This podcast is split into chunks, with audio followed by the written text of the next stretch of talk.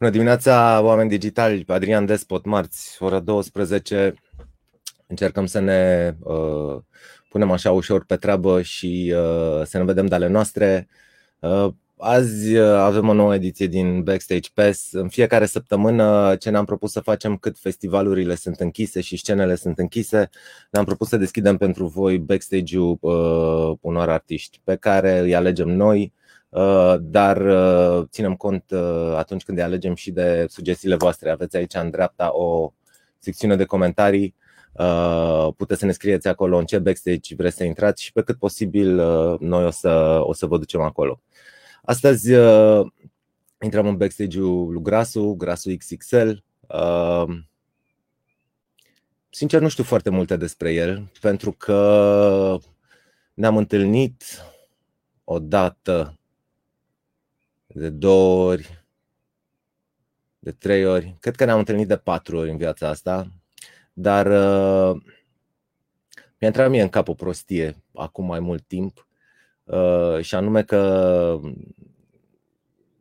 atât eu cât și alți oameni, artiști, ca și cum uh, am fi fost uh, undeva în trecut uh, concepuți toți pe o planetă micuță, alta decât Pământul, și am fost trimiși pe pământ aici să ne facem treaba. Și încet, încet ne facem treaba, noi nu ne cunoaștem între noi care suntem, dar e suficient o strângere de mână, e, sunt suficiente două cuvinte schimbate cu un om să zici, wait, bă, ăsta cred că e de pe planeta mea, de acolo. Uh, asta, e, asta e reacția pe care am avut-o prima oară când am ascultat uh, o melodie de-a lui Grasu și uh, Apoi când am cunoscut ceva mi-a confirmat lucrul ăsta. Deci, uh, într-un mod uh, așa, cu totul și totul ciudat și psihopat, uh, am impresia că e un fel de frate al meu mai... Mă rog, el e mai mic, dar de fapt e mai mare de pe o altă planetă. Așa că o să profit de live-ul ăsta și de emisiunea noastră ca să-l cunosc împreună cu voi mai bine pe, pe Dragoș, pe Grasul XXL. Bună dimineața! Salutare, Merry Christmas! Ce faci? Eu sunt în dormitor, în backstage la mine. Așa? Așa arată dormitorul tău? E pe alb? E pe alb, să nu ne stresăm. Am înțeles, foarte frumos. Crezi în chestia asta cu culorile? Uh... Da, foarte mult. Și cum e? Că eu m-am tot gândit ce să, cum să-mi vopsesc camera asta ca să, ca, să, ca să fie mai creativă, știi? Și n-am ajuns la nicio concluzie. Că sunt niște culori care ci că te inspiră așa mai mult. N-am reținut Bă, la, care. La, la studio avem totul pe maro și pe nu știu ce, dar din cauza că așa am găsit pânza, că noi ne-am făcut uh, cu vată, ne-am făcut noi camere, nu știu ce, și am găsit pânză și era maro cumva, dar Laur, că știi că e nebun, omul și-a luat de alea de la Philips, de și face lumini, luminițe, nu știu ce. Dar eu acasă mi-am făcut alb, că mi se pare că e cel mai liniștitor lucru. Alb e peste tot aici. Da, bine. Deci da, când eram și când eram mic aveam și sinestezia aia cu când fumai prea mult, ă, știi, sunetele erau culori cumva și piesele aveau culori și mai acum mai de ceva vreme nu prea mai văd lucrurile așa. Poate și din cauza că am început să mixez și să nu știu, să intru în piese așa mai mult și nu mai le văd atât de colorate cumva. Dar când eram mic, uh, vedeam toate piesele în culori, sunetele, bașii erau mov, uh, pianele erau galbene uneori, adică da, niște chestii de astea. Și armonii la fel. Da. Și îți pictai, și, pictai și tracurile în două, ți le făceai așa pe culori? Absolut, da. și acum le pictez în culori, dar nu mai le după, cum, după, după vremurile vechi. Și acum nu pot să lucrez dacă nu sunt colorate și aranjate, totul trebuie să fie Ești un om organizat? Toba mare trebuie să fie, toba mare trebuie să fie primul canal, adică da, da, da. altfel nu. Asta se cheamă OCD, cred. Ceva cu... Da, am observat că toți fac așa, deci mai toți fac așa. Că Auzi, da, toba te, mare te... e toba mare. Ești genul de producător. cu toba mare, adică... Păi da. Ești genul de producător din asta foarte organizat, care, uh, al cărui proiect, în, apropo, în ce soft lucrezi? Cel mai mult lucrez acum în Pro Tools, dar încerc să lucrez în toate, adică trebuie să știi să lucrezi în toate, cred eu. Abletonul e singurul care îmi dă probleme, dar mă învață da. Laurențiu acum. Teoretic n-ar trebui să fie cel mai simplu, cel mai user-friendly, așa? Ableton ăsta? băi, are tracurile în dreapta, în primul și în primul rând, și eu to- toate douările în care am lucrat au tracurile în stânga. De E normal, că acolo se țin tracurile în stânga, normal. Și acolo, acolo sunt în dreapta. Și ai, adică, da, e o chestie de stânga-dreapta la urma urmei, știi? Bă, dar nu e toată, a luat premii șapte ani la rând în pana mea cel mai bun două. Deci trebuie să fie ceva cu el. Adică, Dar Și e nu bun doar pentru că muzică, este doar- mega intuitiv și se pot apuca copiii de el imediat și iese ceva sau pentru că Cel are mai- multă facilitate? cel mai intuitiv cred că e FL-ul, uh, Fruity Loops-ul. Ah, ok. Adică la care a pornit ca un joc, cumva, știi? Și e cățelul sau pisica, că și la mine e. Nu mai e cățelul care vine din când în când, bate la Asta ușă și zic. el e manuș. Uite-l pe grasul. Salutare, Manuș! Ce drăguț e! Noi avem Bine. 31 motan. Adică mai lipsește o girafă și două capre și tăiem Este bilete. poster, da, da, da. Și ești genul de producător care are proiectul așa mega organizat și totul e colorat și frumos și pe grid? Uh, încerc. Asta, boala asta o am de la, de la Cristi Dobrică. Ma, de când, eram, de când, am început, când am început să fac bituri, nu eram organizat, eram all over the place. Dar chiar și așa, mult mai organizat decât mulți alții. Adică am văzut niște proiecte care m-au speriat. Și ăia știau pe unde sunt, adică eu mă uitam și nu înțelegeam, știi, gen, what the fuck is this, man? Și când, ți, Exact. când, când îți salvezi demo-urile, uh, apuci să le salvezi cu vreun nume? Că eu îmi găsesc, de exemplu, proiectele demo-urile mele se cheamă cum le salvează Samplitude-ul. New 16, New 17, New 18, nu, nu știu Nu, nimic. tot, timp, tot timpul le pun nume. Am avut asta o chestie la un moment dat, scrie, am avut un folder care se numea Lucrăm și ajunsesem la Lucrăm 123. Și era horror, mâncați că nu mai lucrăm 100, nu era horror. Și am zis că așa mai bine, haptocar, ce-ți vine la gură, Orice, da. MJNPTC, Didaia, de exemplu, aia cu Didaia, melodia aia cu Didaia, așa i-a pus numele Miță, știi? La beat. Și eu am zis, a, bine, beton, asta se cheamă Didaia piesa, știi? Adică, Deci da, trebuie să aibă un nume și cumva și numele ăla îi dă și o, O stare aici, de- da. Și o istorie, așa cumva, nu știu, îi dă o identitate, știi? Zi-mi, uh, cum v-ați descurcat cu, cu pandemia asta? Ai lucrat de acasă? Ai lucrat la studio? Mă, nu prea, mi-am luat, uh, nu prea, mai deloc, actually, cred că am scris vreo două strofe.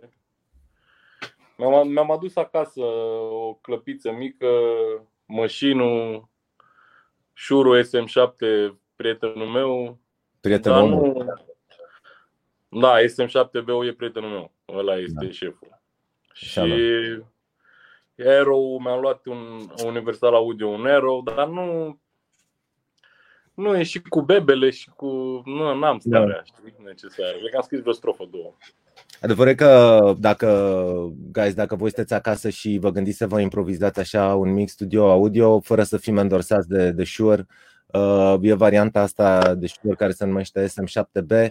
Uh, are avantajul că e un microfon dinamic, dar cu o diafragmă ceva mai mare. Asta înseamnă că uh, puteți să cântați, puteți să înregistrați inclusiv șoptit și el nu captează Și uh, șoptit și urlat, zgomotele, adică e exact, zgomotele un vecinilor ciocan. aspiratorul și așa mai departe.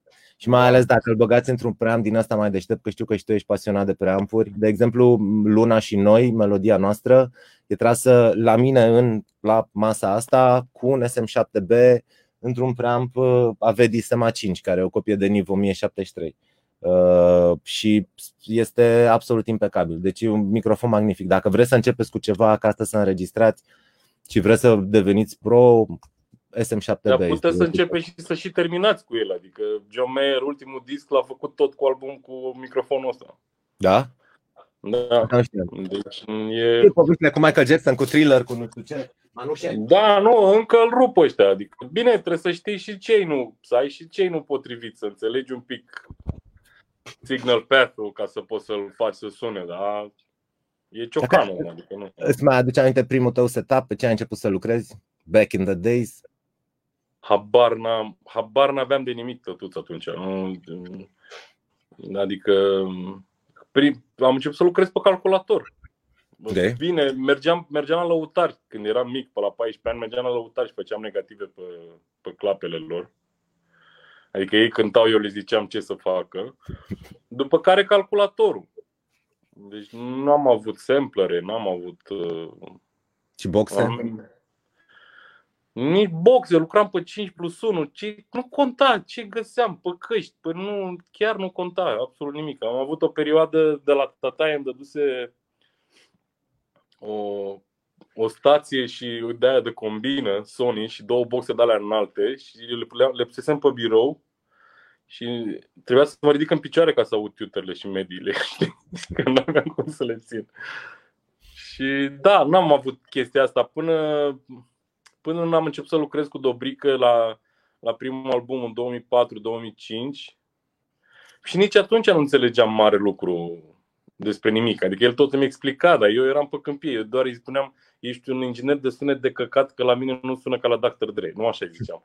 Nu știu de unde a avut atâta răbdare să stea cu mine, că albumul l-am tras în vreo două, trei luni. Și apropo, atunci am tras albumul pe unul dintre cele mai tari chain-uri care le-am tras vreodată. Am tras pe Sony C800G. Microfonul a costă vreo 10.000. Da. Și e intram într-un SSL. Da, microfonul de rap. Habar n-aveam eu ce dracu era, dar Cristi îți dai seama că știa și avea, încă are la Ines uh, preampul la SSL. Uh-huh. Și am tras acolo, habar n-aveam ce, ce și cum. După, eu prima, prima chestie care m-a șocat pe mine a fost când a ieșit uh, Apollo de la Universal Audio, placa de sunet.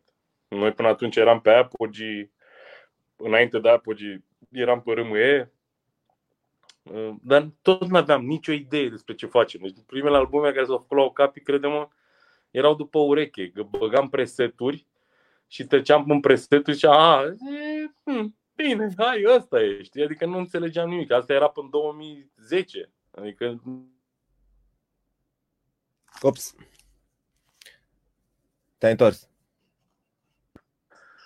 Așa, și după aia, când a ieșit uh, Apollo ăsta, în 2012 cred că a ieșit, uh, de la Universal Audio, prima versiune de Apollo, ei emula, a început să emuleze toate sunetele, toate sculele din studiourile alea da. vechi, știi? Da. Mm, compresoarele, EQ-urile. Auzi, fiecare... Zim, uh, uh, ți se pare util în, în, în procesul creativ, ți, ți se pare util și utilă și căutarea asta de sunet? Adică, cel puțin din punctul meu de vedere, uh, realizez că am pierdut foarte mult timp căutând sunetul ideal și preampul ideal și microfonul ideal Uh, cât timp aș fi putut să fac două, trei piese sau un album, ceva de genul ăsta, și tot căutând sunetul ăla. Băi, e boală grea, sunt perfect de acord cu tine. Adică și nu aude decât cine o aude. Da, sunt perfect de acord cu tine. Stai degeaba adică cumva. Este frustrant Dar... că în momentul în care te prinde virusul ăsta cu, cu sculele de studio și, și cu sunetul, uh, începi să cauți și sunt ore și zile și luni pierdute pe net, pe research-uri, pe shootout-uri, pe bla bla bla, toți își dau cu părerea. Ajungi să ți le iei, încep să lucrezi cu ele și practic melodiile tale ajung tot un MP3 pe net. Adică undeva. Și, și dincolo de asta contează linia, contează starea, contează da. aia contează. Asta, boala asta e doar boala noastră. Dar nu pot să mă abțin. Adică nu, da, pot da, să da. mă abțin. Da, da. Adică când ascult un disc care mă îndoaie, cum sună, știi? Trebuie să stau să văd cine l-a făcut, să caut cine a masterizat, cine a mixat, mamă, ce compresoare a folosit, Hai. ce preamp a folosit. Vreau să am ceva lângă mine pentru discuția asta, dar am uitat să-l aduc din sufragerie, scuze-mă puțin.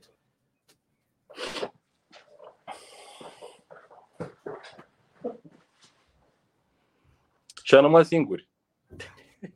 Apropo de apropo de discuri care sună.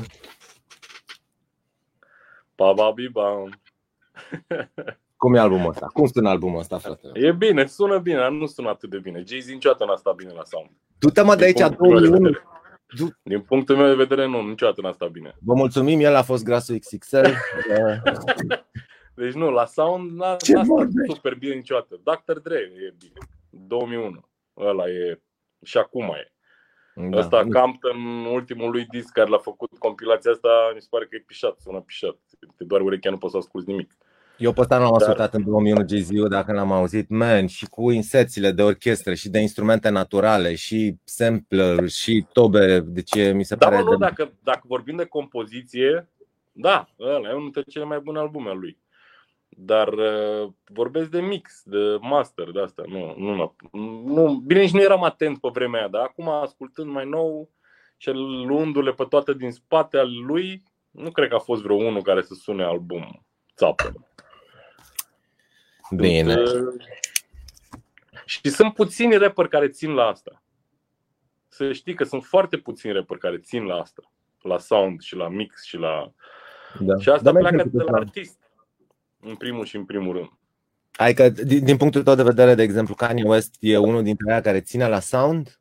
E șeful la sound. E șeful la sound? Kanye West este șeful la sound. Și Blueprint 1 e făcut 40% cred că de Kanye West, dar nu e mixat de el. Da? Nici nu mixează acum, dar de când s-a întâlnit cu Mike Dean, care Mike Dean e un rocker de ăsta bătrân din Texas, care a făcut o grămadă de rock angel și o grămadă de uh, Ghetto Boys din 87 și alea, mm-hmm. adică omul are experiență de te doare capul, atunci se pus să sune bine, dar Kanye West tot timpul împinge la maxim limitele, știi? Adică și e, cum zicea, a zis Jay-Z într-un, uh, într-un interviu că Kanye e ăla care scoate capul și se uită după deal, știi? Și după aia da. zicea, e ok, haideți, veniți după mine. Da. Ăla e, știi? Adică no shit, ăla e.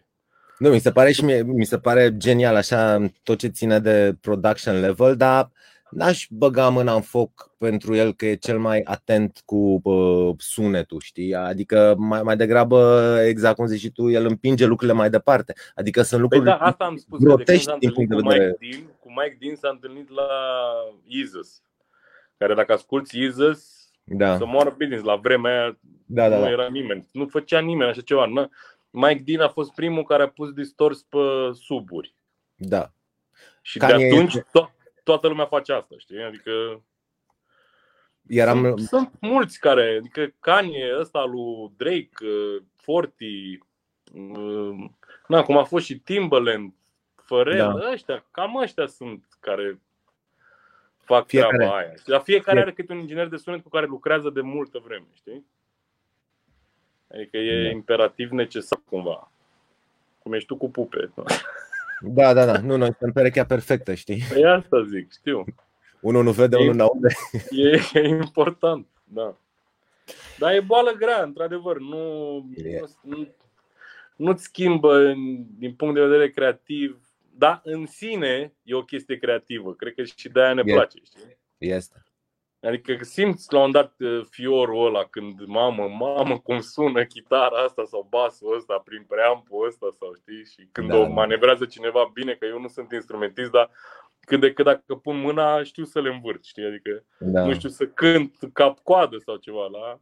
Eu simt asta la fiecare chitară pe care mi-o cumpăr, știi?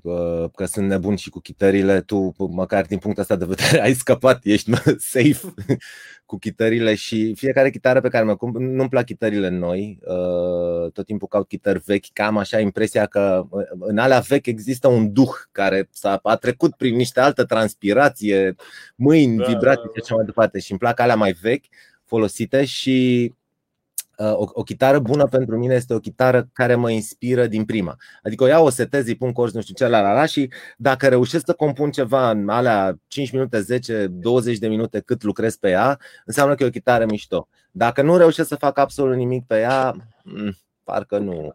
Așa. Dar tot o ai în colecție acolo, adică.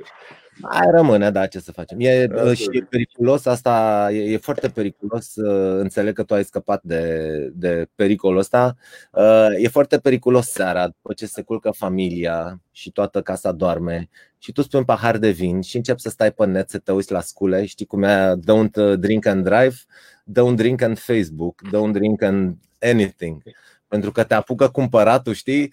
Tot stai și te gândești, bă, că parcă mi-aș lua o bă, dar e prea scumpă, stai să mai stau. După al patrulea pahar de vin, what the fuck, viața e scurtă, îmi trebuie preampul ăsta, mor dacă nu mi-l iau. Buf, buy now. E, și da, da, ma, acum de curând am hotărât cu Laur să vindem tot outboard-ul care l avem, mai puțin preampurile, știi? Mm-hmm. Adică preampurile mi se par uh, cele mai importante chestii care poți să le ai în studio, la modul la care, adică dacă sumatorul sau uh, compresoare sau până și EQ-uri, dacă vrei, Da. sunt cumva neimportante și ăștia le emulează deja într-un fel de ajungi la 95-99% unele chestii, sunt de Da, acord, da. știi? Dar preampurile și zeama Da, care ți-o da, dă da. preampul când faci cu ele ceva, când pui mâna pe ceva și da. știi, acolo aia, nu- aia, nu, poți, aia nu poți replica. Preamul atunci apoi am- transformatorul și clicul lui. Da, ne-am hotărât să vindem tot ce avem outboard și să trecem in the box. Mai ales că noi suntem fani Apollo de, de atunci, din 2012, numai cu ăștia suntem. Da. Știu că voi este, și-a luat pupe acum antelope ăla sau anul Noi trecut. cu nu știu antelope, când. da, da. da. Și aia emulează într-un mare stil și au și headroom-ul ăla mare care nu-l are nimeni.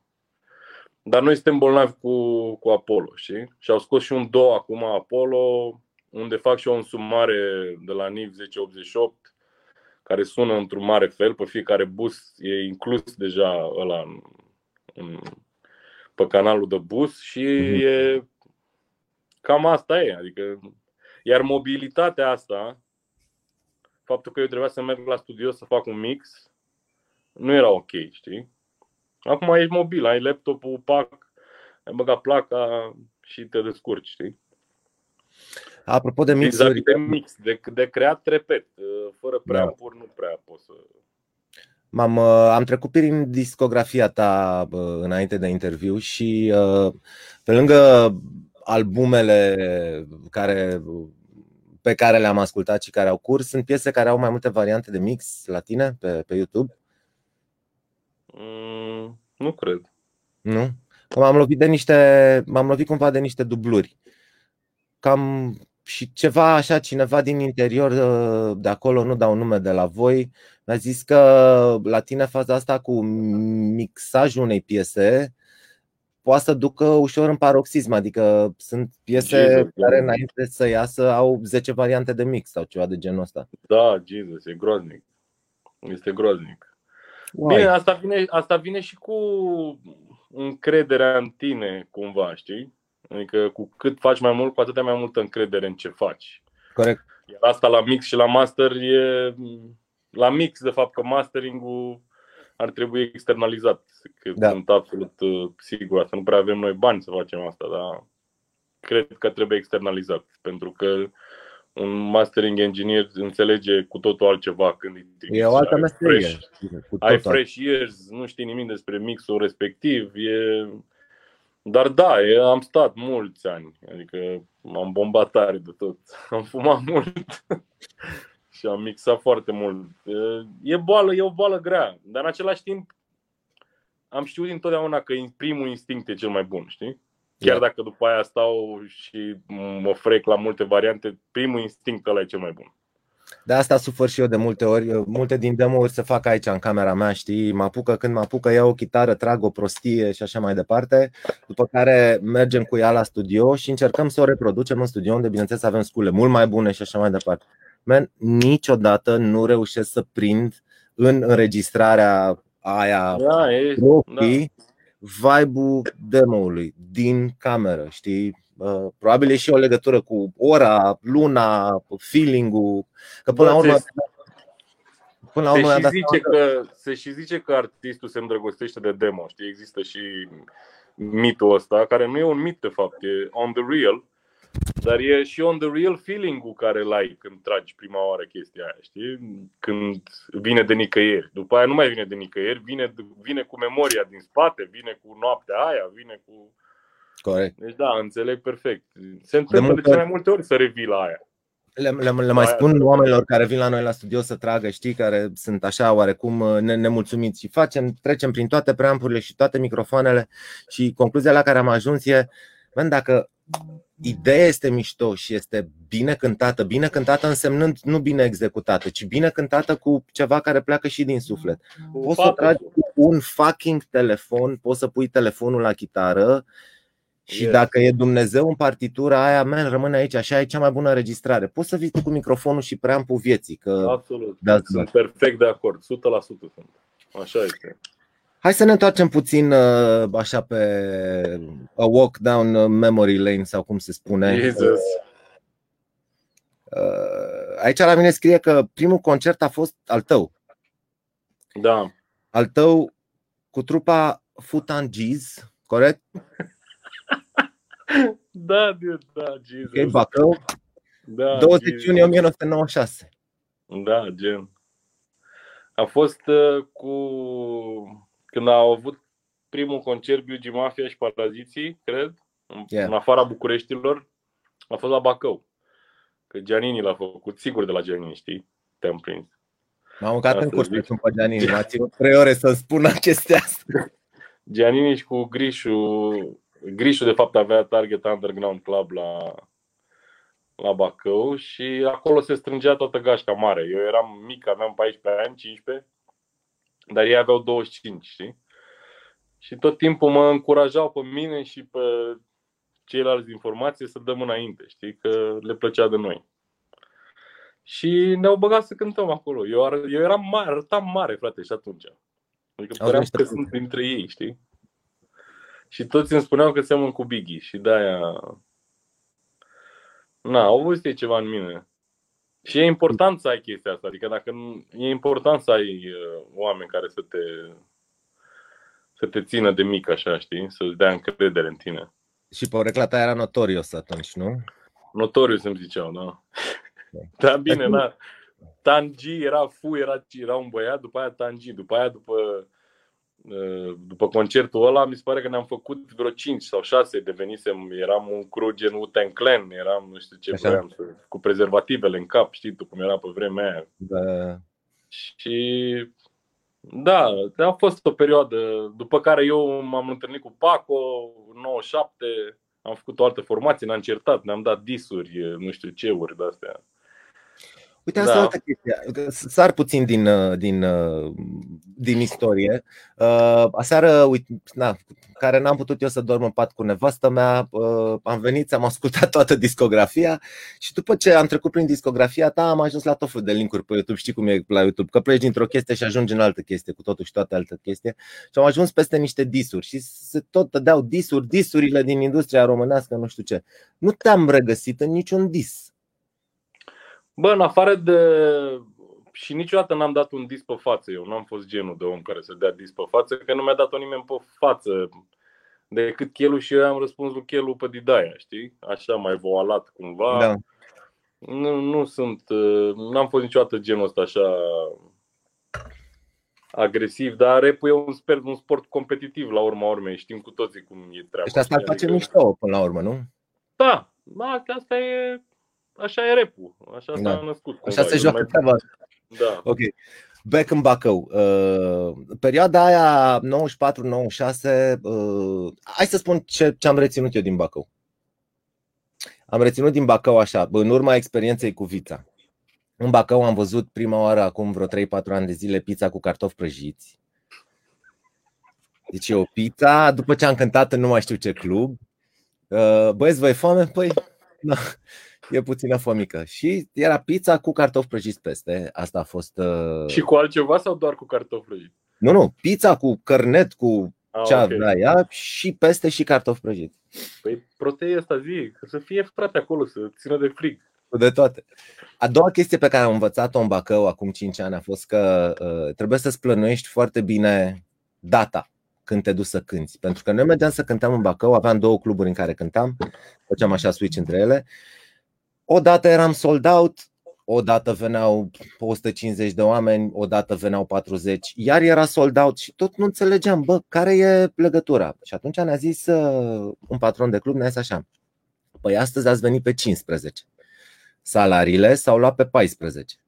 Când se iau salariile pe 14, pe 15 oamenii încă au bani. Dacă veniți înainte de 14, oamenii nu au bani. Dacă veniți la 4 zile după ce s-au luat salariile, s-au plătit toate datoriile și nimeni nu mai are bani.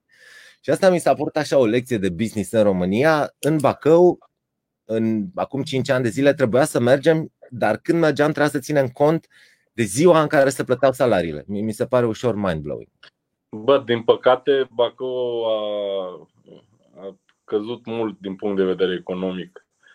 când stăteam eu acolo, m-am mutat în 2003-2004, până stăteam acolo când era sechelariu, acolo toată lumea lângă jura, dar erau foarte mulți bani. Mulți rău de tot, cred că erau vreo 6-7 cluburi în Bacău, terase, lumea avea bani și în continuu, erau evenimente, concerte, adică era mult mai bogat decât Iașiu. Bacău era centrul Moldovei, știi? Da. Dar uh, a murit ăla, au venit alții, au tocat tot. Acum ăla la pușcărie, nu mai știu primarul ăla cum îl chema. Acum un prieten de-al meu e primar și țin minte că mi-a spus dacă pot să-l ajut cumva să... Și am spus, bă, absolut, dacă îmi promiți că facem cumva să facem ceva. Adică lumea crede că mi-a dat bani, că nu știu ce, nu, pur și simplu l-am ajutat pentru Bacău. Știi? Da. Era, e tânăr, e de seamă, e mai mare ca mine cu patru ani, cred. Și la target, adică de acolo, de acolo legătura.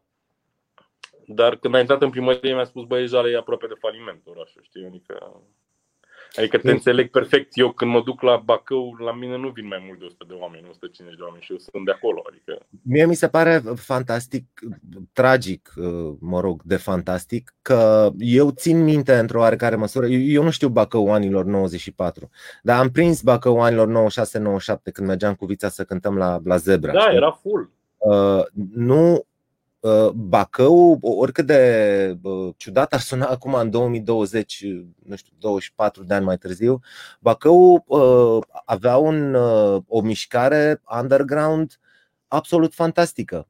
Cel puțin ce se întâmpla în jurul targetului și, mă rog, Zebra.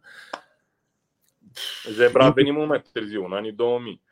Dar a, tu, trebuie să, okay. tu trebuie să înțelegi Muzică, că care Grișu, Grișu și cu Giannini uh, aduceau toată, toată muzica underground care se difuza în România pe sub mână pe casete, venea la Bacău prima oară. Adică CD-urile originale, noi le puneam mâna pe ele. Noi le vedeam, gașca noi ăștia, ăștia mari, noi ăștia mici care eram repări. Da, da, da, da. Noi puneam mâna pe ele, citeam creditele, vedeam, adică ei trăgeau pe aia la Xerox, făceau casetele, nu știu ce.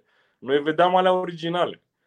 Adică da, de la Bacău a plecat muzica underground. Acum toată lumea o să se supere pe mine, dar e no shit. Asta e the truth, man. De la Prodigy la muzică punk, rock, uh, de care vrei tu, eram cu toți acolo, adică eram punk, rocker, rapperi uh, la target. Nu, nu se făcea diferență, știi? Erau și vreo câțiva maneliști, chiar mai mulți, adică și ne stră, ne bubuiam creier acolo. Se făceau moșeli de alea grele. Da, deci era o mișcare adâncă. Și asta doar, ți-am spus, din cauza găștii vechi de la Bacău, care erau punk rocker, inclusiv Giannini era unul dintre cei mai, știi? Da. Nu știu de unde, mi se pare că frasul lui Giannini mai trimitea niște din, Aust- din Austria, nu știu de unde făceau ei rost de, de CD-urile alea. Adică apăreau foarte repede. În perioada aia de când a apărut Utengu, Snoop-ul, alea noi, știi, au la câteva luni după aia apăreau și la noi. Adică era șocant. Da, da, da, da. Apăreau în Bacău și din Bacău Grișu uh, avea taraba în față la TNB. Și le vindea acolo. Unde avea și Popi tarabă, dar după aia s-a făcut Cat Music. Da, da, da, da, da, da. Da. Mi, se pare foarte, mi se pare foarte amuzant că în România uh, o parte dintre casele de discuri, cele mai mari case de discuri, au avut la bază o tarabă care vindea casete. Da, da. Back in the days. Și am avut foarte, din cauza asta am avut foarte multă educație muzicală. Și n-am făcut diferența între Adică în gașca asta mare de care vorbesc eu, fiind și rocker și rapper și, și mâncam multă muzică fără niciun fel de nu știu cum să zic, acum toată lumea, băi, eu ascult de aia, eu ascult de aia. La noi s-a ascultat ce era greu și underground, aia ascultam. Dacă în Tupac nu mai era Tupac underground, nu mai ascultam, știi? Adică când, a, când ascultau toată lumea Tupac, nu mai era bun. Era deja târziu, da, da. Era, adică eram și noi șoare și pana mea, dar multă muzică, adică de la Beastie Boys, la Erika Badu, la absolut tot ce apărea, Tribe Called Quest. Și nu se făcea diferență, nu înțelegeam East, West, mamă ce nu știu ce, ce. Nu, mâncam tot, știi? Și era foarte multă, adică era multă informație și ascultam tot și o aveam la dispoziție. Lucru care pentru alți, alții era greu, da. erau destul de greu să facă rost de muzica aia, știi? Noi o aveam la gură, cumva, știi? Deci asta era gașca, practic, din jurul clubului Target, nu? Da, da, da. Și când s-a spart gașca asta? Sau de ce s-a spart gașca asta? Uh, Păi ei încă sunt prieteni, că nu s-a spart. Eu ți-am spus, m-am întâlnit cu Pac. Nu, dar ei s-au, apucat de, ei s-au apucat de lucruri serioase, adică în viață. Da, nu, pe, pe, pe Grișu cumva ne-a trimis prima oară, țin minte, ne-a trimis la Chelu să facem niște demouri, când eram toți cinci, futangii, nu știu ce. Am fost acolo, am făcut niște piese, nu știu ce. După care m-am întâlnit cu Paco, și am rezonat mai mult cu Paco. Am țin minte prima oară când m-am întâlnit cu el, a făcut un freestyle de vreo jumătate de oră în centru Bacăului și se uita pe stradă, trecea unul și îi lua pe aia. Adică și eu în capul meu nu înțelegeam, nici nu știam ce e freestyle, eram ce dracu face asta și de eram șocat. Și cumva a fost așa o dragoste la prima vedere, ei n-au înțeles, ne-am certat și na, după aia s-a spărat și Grișu, a fost o perioadă așa mai neagră, s-a spărat Grișu pe mine, eu strângeam banii mei de, din pensia de orfan și mă duceam la Chelu să fac una alta. Și asta a fost pe 97. Țin minte că în 97 am făcut vreo 3 piese la Chelu. Și fără să știe Grișu sau știi. Uh-huh. Și cumva eu m-am îndepărtat de o perioadă de, de target. De atunci încep să apară zebra, cred. Deja te mutați Dar ei au rămas împreună, adică ei și la o oră ei și la o acum sunt prieteni. Adică gașca veche de la Bacău sunt încă prieteni, se văd. Se... Când ai început să, când ai început să faci primele demo la București, ajunsese deja să te muți aici sau făceai uh, naveta? Nu, nu, nu, făceam naveta. Nu, făceam naveta. Eu în 2004 m-am mutat în București. Uh-huh. Și cum, uh, ce, de ce e nevoie uh, să alegi să-ți părăsești locul de baștină să te muți în alt oraș? E nevoie de o extra pereche de coaie sau Bă, din păcate, eu cred că da. Cred că dacă vrei să iei pe drumul ăsta, trebuie să vii în București. Din păcate. Adică. Și na, până acum noi nu cred că am avut un exemplu. Nu? Dacă nici în rock, nu știu dacă sunt exemple vorbesc de să fie la nivel constant. Adică Depinde de cât de hotărât ești. Uite, de exemplu, pandemia asta uh, a făcut niște instrumentiști uh, să se reîntoarcă în orașele lor, știi, pentru că nu mai pot, uh, da. nu mai pot, uh, nu își mai pot susține chirie aici. Da, dar aici nu vorbeam de pandemie, vorbeam dacă e nevoie să te muți în București ca să reușești în industria asta. Eu Probabil. încă cred că da. Încă cred că da. Bine, eu n-am vrut, tot timpul am, când eram mic ziceam că eu rămân în Bacău, că nu, da. am fost la muncă în Italia, și de pe șantier din uh, Italia, cât am muncit eu o lună, două acolo pe șantier, mă dureau mâinile și mă enervam, zic, mamă, e mai ușor cu mouse vezi că mă mut la București. Și acolo am avut nevoie de, de tataie, care tataie din 98 uh, ne-a luat sub aripa lui pe noi, din 98 și când am venit în București, cumva m-a ținut acolo, aveau ei garsonieră unde lucrau și eu cu Paco stăteam acolo, lucram la album, dar și locuiam în garsoniera aia, adică am avut mare noroc, am avut perioada asta din 98 până în 2006-2007 când mi-am luat eu zborul cumva singurel, m-a, ne-au ajutat ei foarte mult, știi? Cu Chelu cred că am lucrat un an, o jumătate de an, doar alea trei de mori, după care ne-am întâlnit cu tataie și am rezonat mai mult cu el, că știi că Chelu e mai dificil așa ca om. Și uh, în momentul în care ți-ai luat uh, zborul Uh, care au fost primii pași? Mai ții minte pe care ai făcut? Bă, nu, primii pași, stai că am putea să zic de Giannini, că și Giannini cumva mi-a dat niște șuturi în cur ca să ne iau zborul. Uh, ieșise uh, Biță, primul disc, când se certase ei acolo la, la Cherul la studio și Giannini s-a așa și a făcut albumul lui Biță, știi? Și Biță începuse să meargă la, la concerte. Da. Și Giannini avea nevoie de un hype man opening act, cumva, știi? Și el a vorbit cu CTC, CTC n-au vrut sau nu știu care a fost treaba și eu care eram în foame de mâncam un cartof pe zi, eu vin și gratis, adică eram la modul ăla, știi? Da, of course, bineînțeles. Și am mers cu Biță și cu Giannini o perioadă destul de lungă, cred că vreun an, doi, ceva, adică am, am mers ceva și am învățat enorm de multe. Peste tot pe unde mergeam, eram șocat. Eu aveam 10 minute, un sfert de oră înainte de biță, știi? Și cântam melodii care nu le știa nimeni, că nu aveam dar chiar și atunci Giannini a rămas uh, destul de impresionat că eu eram foarte natural pe scenă. Din totdeauna am fost mm-hmm. așa. De când eram mic, când m-am urcat pe scenă, parcă eram ca un pește în apă, știi? Și reușeam să ridic lumea, știi? Chiar și neștiind cine sunt sau ce melodii sau ce da. molozi. Dar la fiecare concert eu învățam câte ceva. Eram foarte atent. Când nu eram beat sau astea. și lăsam numărul de telefon peste tot pe unde mergeam. Dacă mi-l cerea cineva, n-am avut niciodată okay. problema asta. Tot timpul am lăsat numărul de telefon să mă contacteze, să nu știu ce. Eu, încep să, eu lucram la albumul meu cumva de, de când am început să merg cu el și în perioada aia mi-a deschis foarte mult ochii asupra industriei de concerte din România. Eu habar n-aveam nimic până atunci, adică nu mai da. fusesem da. nicăieri, cred că fusesem 3-4 concerte de astea locale, du-te la Galați, nu știu ce, niște prostele de astea unde mai, mai că plăteam noi să cântăm, știi? Și da, a fost un factor foarte important ăla.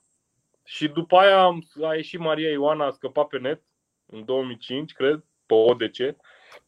Și a fost așa un boom de ăsta, de nu știa nimeni ce melodie asta, ce cutare. Și pe aia am scos clipul care Popi a zis hai să facem clip la aia. Și mulțumesc că a zis asta, că eu vreau la alta. Dar el a ținut foarte tare să facem la aia. Adică unii oameni au și ureche de aia în dar, adică să nu da, da, da. pe noi. Și a ieșit melodia aia și din punctul ăla s-a schimbat totul pentru mine.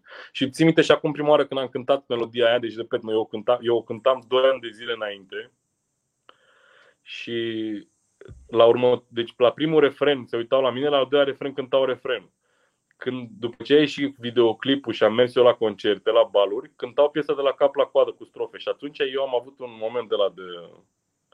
Zic, oh shit, deci despre asta e vorba. Da, deci despre asta e vorba, știi? Presupun că la toți oamenii care au un hit de genul ăsta, primul impact când îl văd cu publicul, înțeleg niște chestii despre muzica lor sau despre ce înseamnă o melodie care poate să o cânte lumea, știi? Și, na, de atunci m-am ținut cu dinții. Adică au fost sus-jos, la mine a fost sus-jos, cu banii, cu tot, adică n-a fost uh, o chestie foarte da, bruscă, da, da. știi? Și mulțumesc Dumnezeu, de, despre asta e vorba, te ține mai, ești mai, uh, înveți să, înveți succesul ăsta mai ok cumva, să-l, uh, îl înveți mai ok, nu, nu, nu te, dacă ai un boom de ăsta mare așa deodată, te ia de cap la un moment dat, știi? Oh, Eu clar, primii da. bani am început să-i fac la 27 de ani. Până atunci am fost calm mort. Mort, murit. Batoc. Am, uh, am trecut uh, oarecum și noi prin chestia asta. Uh, noi, mă rog, uh, radio nu e uh, atât de prieten cu rock, știi? Că, mă rog, din, din anumite păcate. Da. Și, uh, dar mi-aduc aminte în 98, vara lui 98 și începutul lui 99, când uh, Făcusem basul și cu toba nici mare. Nici cu repul nu e, apropo, pauză, nici cu repul nu prea e prieten. Da, da, da, da. Uh, făcusem basul și cu toba mare, nu era înregistrată, dar eram în turneu cu uh, parcă holograf și cu timpuri noi și noi eram trupa de deschidere, știi? Și uh, când, în momentul în care cântam basul și toba mare, repet, nu știa nimeni, nu era lansată, era live uh, pentru prima oară pe scenă. Se întâmpla ceva deci toți tehnicienii de la toate celelalte trupe se opreau din ce făceau, știi, lăsau cablu, toată lumea venea din backstage și se uita așa la scenă, iar oamenii în public luau foc. Era ca și cum brusc, noi n-am vrut să facem o piesă să sară, sară în aer, știi? Ca... Nimeni nu vrea. Ne uitam și la ăia, sentimentul într-adevăr e fantastic. Știi că știam că aveam uh, lightning in a battle, e fantastic da. Uh, senzația. Da, și e foarte important acum, uh, e foarte important pentru cineva să înțeleagă chestia asta cu live-ul, știi? Adică dacă acum mai nou poți să fii artist din studio și să nu fi cântat vreodată live, știi? Da. Which is fucked up, man. Deci lucrurile sunt cu totul invers. Ar trebui să începi de la live și după aia să te duci în studio. Așa se făcea meseria pe vremuri, adică îți câștigai fiecare centimetru pe teren. Ar trebui să fie la fel. Și acum trebuie să fie la fel. Adică eu când văd ciumpet, ciumpalaci ăștia, că nu știu, adică sună bine, că în studio poți să te fac să sun bine. Și mai ales când cânti la microfon. Adică am întâlnit mulți care cântă în studio bine și când se urcă pe scenă, nimic. Zero da, da. barat. Știi? Which is fact. Nu e... Asta, astea sunt niște chestii care internetul le-a făcut bine și niște chestii care le-a făcut prost și tehnologia, știi?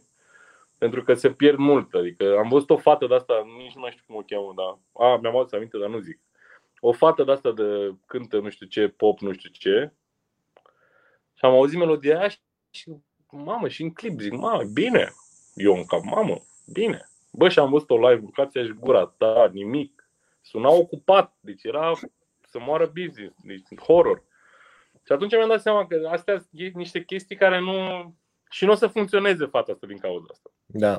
Adică nu o să dureze, înțelegi? Aici, de aici pleacă discuția. Dacă nu ești bine live și lumea nu te simte și nu vibrează cu tine, nu o să durezi. Punct. Adică nu nimic.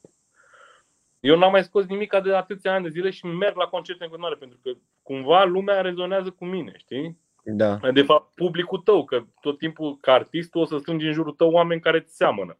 Asta trebuie să știe fiecare om care e la început. Publicul tău îți seamănă ție sau e ca tine sau vede lucrurile ca tine sau ăștia adevărații care sunt lângă tine. Știi? Deci e foarte important asta cu live-ul. Și mai e importantă și asta cu trasul. Că vorbeam cu cineva acum că de ce îmi place mie să trag dintr-o bucată, știi? Oricât de lung ar fi strofa, eu încerc să o trag dintr-o bucată. Pentru că pe vremea aia nu puteai, pe vremea mea nu puteai să tragi decât dintr-o bucată. Înțelegi? Adică trebuia să tragi într-o bucată. Ca să, ca să intri de undeva trebuia să stea la să dea da, știi, da, da. exact când trebuia să intri. Știi? Uite, era stupid. Și atunci trebuia să dai într-o bucată. Trebuia să vii pregătit la studio să o frigi. Că altfel nu mergea. Știi? Și pe lângă asta mi se pare că uh, imperfecțiunile alea dintr-o strofă sau dintr-o chestie care o tragi dintr-o bucată fac cumva frumusețea unei piese sau unei voci sau știi? Dar na, acum Laur, de exemplu, stă și face, trage multe de alea, face vocal comping. E o tehnică și da, asta, da, da. știi? Eminem, de exemplu, Eminem stă la silabe, mâncați-și gura ta. Deci omul și alege silabele care îi plac, adică nu... E, la mine, în capul meu, nu e așa, da? Fiecare mm. cu stilul lui, n-a cam transpirat. Deci, na. E Cât, o, bă, meșteșugul, ca orice meșteșug, trebuie să-l iubești, frate, și trebuie să înțelegi fiecare fațeta lui, știi? Eu am crezut asta și am avut noroc de oameni care m-au învățat asta, știi? Și am plecat urechea la chestia asta. Adică dacă ești un strungar, vrei să fii strungar, trebuie să înveți totul despre strungul tău, despre din ce ai făcut strungul ăla, cu ce material lucrezi, dacă temperatura îți afectează strungul, adică sunt niște chestii, niște detalii care da.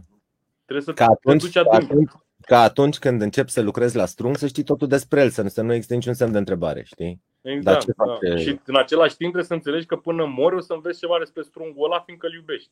Da, oricât de uh, banal ar părea chestia aia.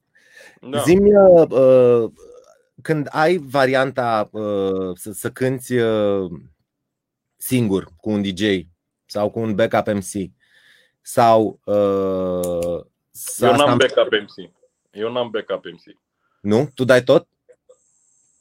Și dacă nu, unde nu, că mă întreabă lumea de ce nu, dă, de ce nu vine cineva să mă dubleze. El mă dublează publicul, frate. Oh, mă Da, nu, nu, nu mă simt ok. Sunt și foarte mare, frate. Toți prietenii mei sau oamenii care aștept să merg sunt foarte mici. Cum ar fi să arăt eu pat și pat așa, unul aici și unul aici, ce ciudat, știi? Adică... Nu, dar chiar nu, mă simt ok eu singur pe scenă și cel mai bine că știu ce vrei să mă întreb, dacă e cu bandul da. sau dacă e cu DJ-ul, nu? Da, dacă e cu bandul, asta mi se pare, uh, mi se pare un, uh, cum să zic, o, o alegere foarte dificilă de făcut, pentru că oricât de mare ar fi pasiunea pentru muzică, la un moment dat, mai ales când e greu, că e greu din punct de vedere financiar, uh, în concerte. Uh, Te mai văd probă 10? Doi, eu sunt aici. Gata, acum te-ai, te revenit, mai zim. Okay. În concerte uh, ai de făcut o alegere să mergi să cânti, să iei banii, să-ți plătești chiria, mâncarea, ratele și așa mai departe, sau să încasezi mai puțin bani, dar ce se întâmplă pe scenă să fie mai spectaculos, să fie cu mai mulți oameni, pentru că toți oamenii aia care vin pe scenă, toboșar, chitarist, basist și așa mai departe, toți oamenii aia trebuie plătiți. Îi plătești pe alții înseamnă că ți întreție mai puțin bani. Deci e o alegere pe care tu trebuie să faci. După aia, toate lucrurile sunt mult mai complicate pentru că niște probe de sunet cu un DJ și un microfon uh, sunt să zicem, destul de ușor de făcut. Probă de sunet cu dita mai trupa deja se complică. Adică timpul este mai mare, uh, costurile de transport sunt mai mari, tot, totul este mai greu. Cum alegi să faci chestia asta? Zici, man, Bă, vreau să... sunt, mai, sunt mai multe, uh, vis-a-vis de discuția asta, sunt mai multe. Primul lucru care pot să ți-l zic e că mie cel mai mult îmi place cu DJ. Pentru că consider că ăla e rap. Punct. Da. Adică e tu tables in a mic aia e, punct.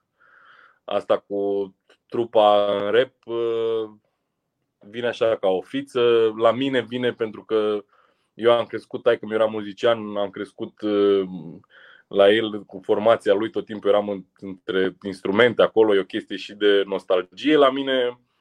Uh, a fost și o chestie de la modul hai să schimbăm ceva, că deja toată lumea cântă cu DJ pentru că nu mai cânta doar rap, rapperul da? Pe, acum, da. în 2010, 8, 9, 7, toată lumea mergea cu CD-ul, băga și era la fel ca nu știu care, ca Andre sau ca nu știu care, era o chestie de genul ăsta. Nu a fost și campania Paraziții cu jos cenzura, cu, cu zi cu plebe, cu nu știu ce. Dar mie mi se pare că rap trebuie să fie cu DJ și un MC. Ăla e rap. Plus că nu sună niciodată nu o să sune, adică ar trebui să stau foarte, foarte mult timp să fac să sune bandul ăla, cum îmi sună mie chicul și negativul din spate când îl simt că îmi crapă ficații. Da. Lucru care fiecare rapper o să spună că pe el aia îl omoară. Tobele de la beat, știi? Aia îți trebuie ție pe scenă, aia, energia aia îți trebuie, nu îți trebuie chitara, nu, nu. Nu, tată, toba mare și cu snerul.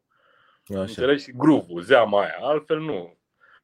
Dar înțeleg și ce zici tu pe partea cealaltă, pentru că am cântat foarte multă vreme cu bandul și țin minte că în am cântat la Euforia erai și tu acolo și te-ai șocat mult că suna bine bandul, știi? Da, da.